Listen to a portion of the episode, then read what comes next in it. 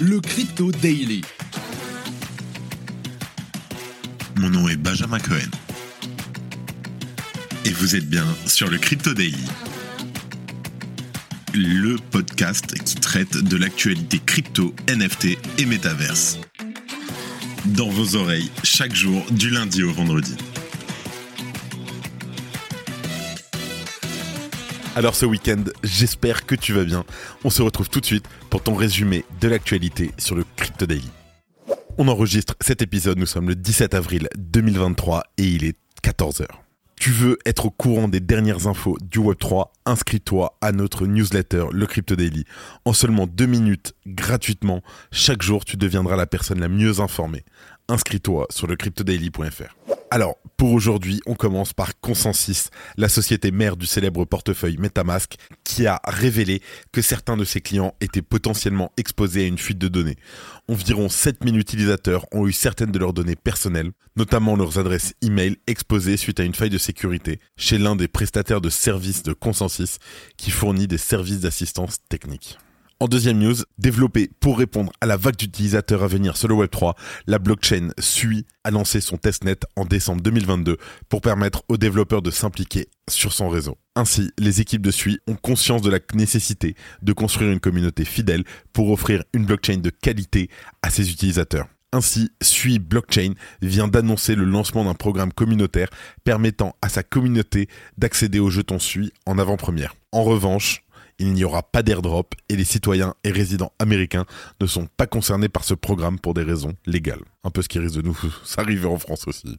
Et pour finir, dans la continuité de ces offensives à l'encontre de l'écosystème des cryptos, la SEC a rouvert le débat sur l'éventualité d'appliquer les mêmes exigences envers les exchanges décentralisés, les DEX, que pour les plateformes centralisées. Toutefois, des désaccords ont été exprimés en interne qui pourraient mener à la destitution de Gary Gensler. Mais avant tout ça, et comme d'habitude, le coin du marché. Here comes the money. Here we go.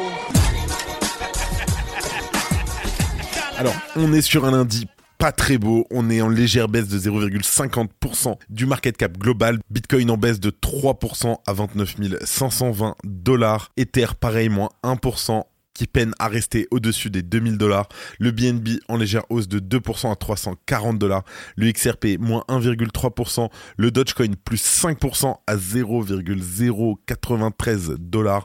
Je ne sais même pas pourquoi, mais bon, on aime bien le Dogecoin, donc on rigole. Polygon à 1,16 dollars en légère hausse et le Solana en hausse de 3%. Allez, let's go, on passe aux news, on a beaucoup de choses à décrypter. Et pour commencer, on parle de la petite fuite de données chez Metamask. Consensus, la société mère du portefeuille Ethereum Metamask, a révélé hier qu'environ 7000 de ses utilisateurs avaient eu certaines de leurs données personnelles, notamment leur adresse email, exposées suite à une faille de sécurité. Plus précisément, ce n'est pas directement Consensus qui s'est retrouvé directement confronté à une faille de sécurité, mais l'un de ses prestataires de services qui, en l'occurrence, fournit des services d'assistance technique à ses clients. Le nom de la société concernée n'a pas été précisé. Les personnes n'ayant jamais eu affaire au service client de Consensus, rassurez-vous, les quelques milliers de personnes concernées sont celles qui auraient transmis certaines de leurs informations personnelles au support de Consensus entre le 1er août 2021 et le 10 février 2023.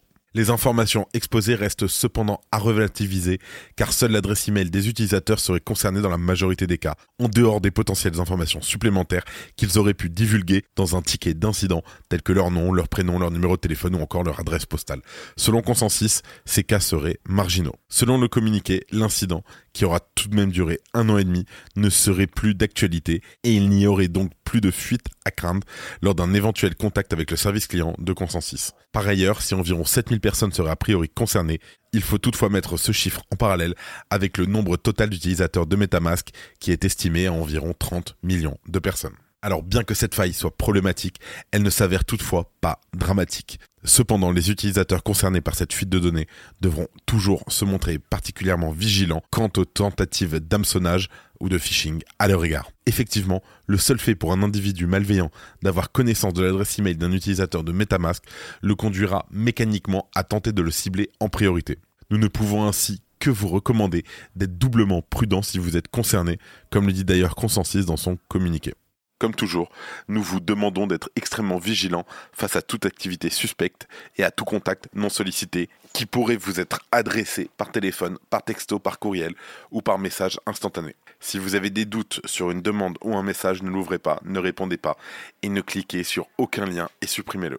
D'ailleurs, selon un récent rapport de Kaspersky, les tentatives d'hameçonnage ont augmenté de plus de 40% entre 2021 et 2022 dans le seul secteur des cryptos. Alors, c'est des tentatives qui se multiplient, notamment lors des distributions d'airdrop où le gain facile peut parfois se transformer en très très désagréable mésaventures. Comme d'habitude, faites attention. Si tu aimes le daily, une note et un commentaire nous aident énormément. Aussi, si tu ne veux rien rater de l'actualité, abonne-toi.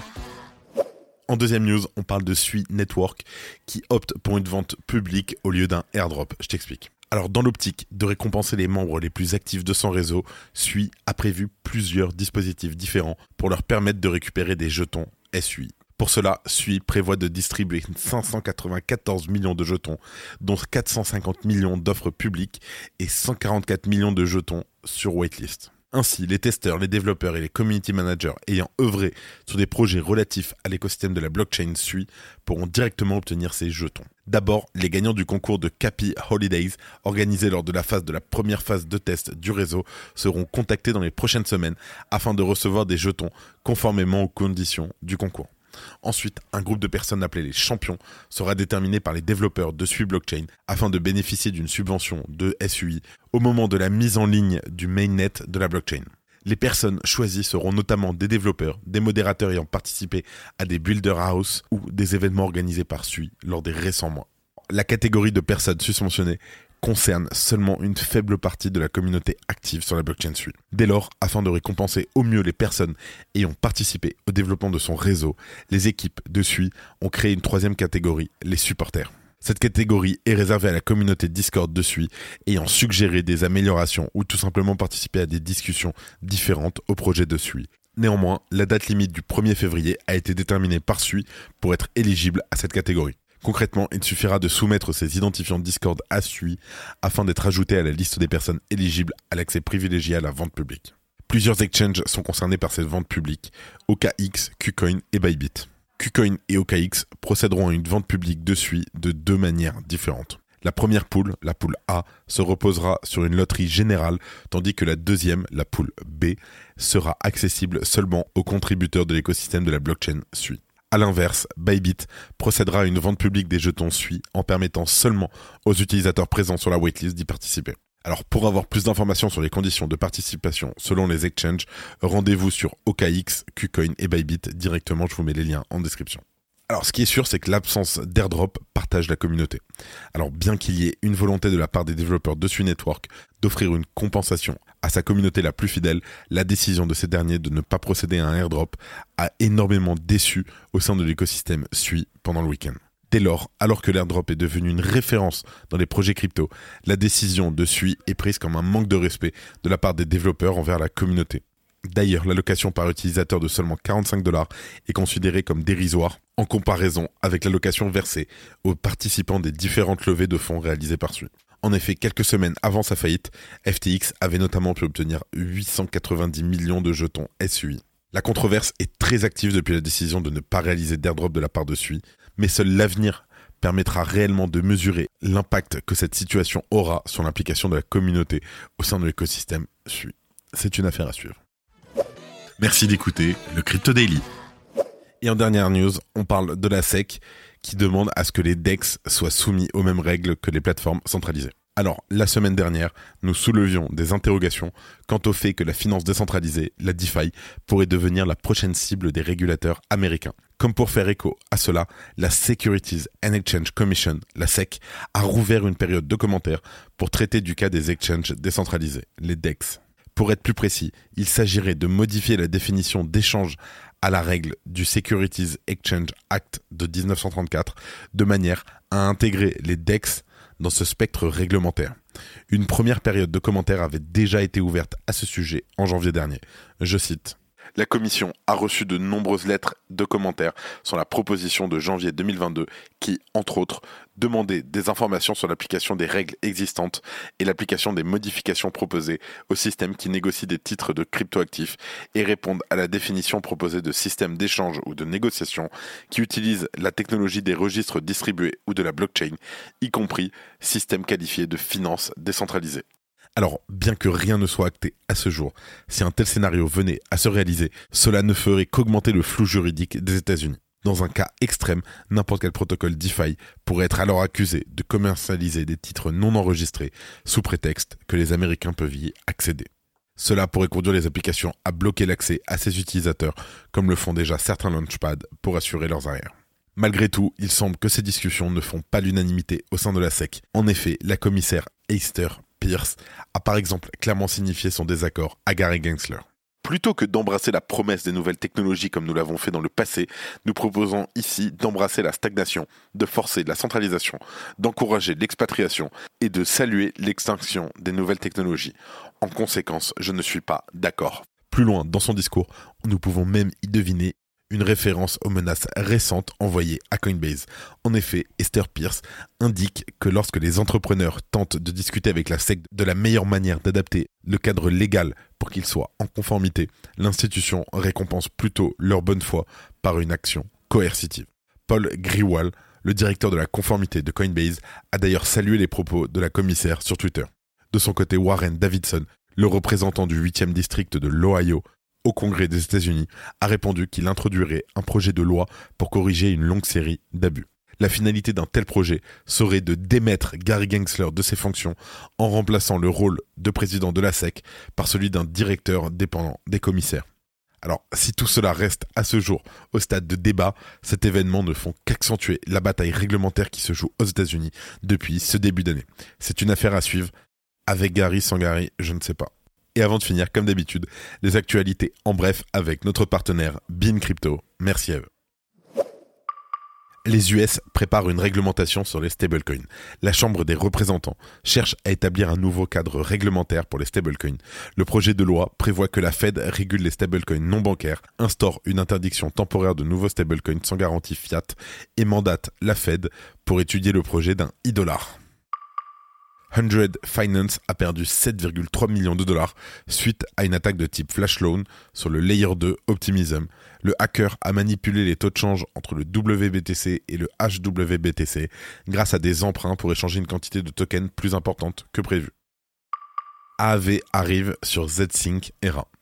La proposition de déployer le DEX AV sur le Zk Rollup Sync ERA Mainnet a été approuvée par plus de 99% des votants. Dans un premier temps, la V3 du protocole de prêt sera limitée pour l'USDC et l'ETH. La communauté estime que le déploiement sur ZK Sync pourrait profiter à l'écosystème AAV en attirant de nouveaux utilisateurs la légende du basketball Shaquille O'Neal a finalement été signifiée dans le cadre d'une action collective contre le fondateur de FTX. O'Neal est accusé d'avoir fait la promotion d'un schéma frauduleux. Les avocats affirment que le basketteur tentait de se cacher depuis plus de trois mois l'ancien président américain Donald Trump aurait gagné entre 100 000 à 1 million de dollars grâce à sa collection NFT, selon un dépôt du 14 avril. Sa collection de 45 000 NFT vendus à 99 dollars unité continue de performer depuis son lancement en décembre. Son floor price s'établit désormais aux alentours de 0,4 TH, soit 800 dollars. La Suède supprimera les incitations fiscales pour les data centers en juillet, impactant les mineurs de Bitcoin. L'augmentation des taxes rendra l'exploitation minière en Suède très coûteuse. La décision soudaine et le manque de communication ont déçu les mineurs et les entreprises du secteur. Binance et la Fédération brésilienne de football lancent un NFT gratuit pour renforcer l'engagement des fans et attirer de nouveaux clients. Les détenteurs de NFT bénéficieront d'expériences améliorées lors des matchs et de frais de transaction réduits sur Binance. Les fans rejoindront un Funverse pour participer à des expériences ludiques et gagner des prix et des billets. Merci d'avoir écouté le Crypto Daily. Abonne-toi pour ne rien manquer de l'actualité crypto, NFT et métaverse. Et retrouve-nous sur Twitter et LinkedIn pour plus d'actualités exclusives. Je crois que j'ai tout dit, fais attention à toi et à demain pour un nouvel épisode. C'était Benjamin pour le Crypto Daily. Merci et à très vite.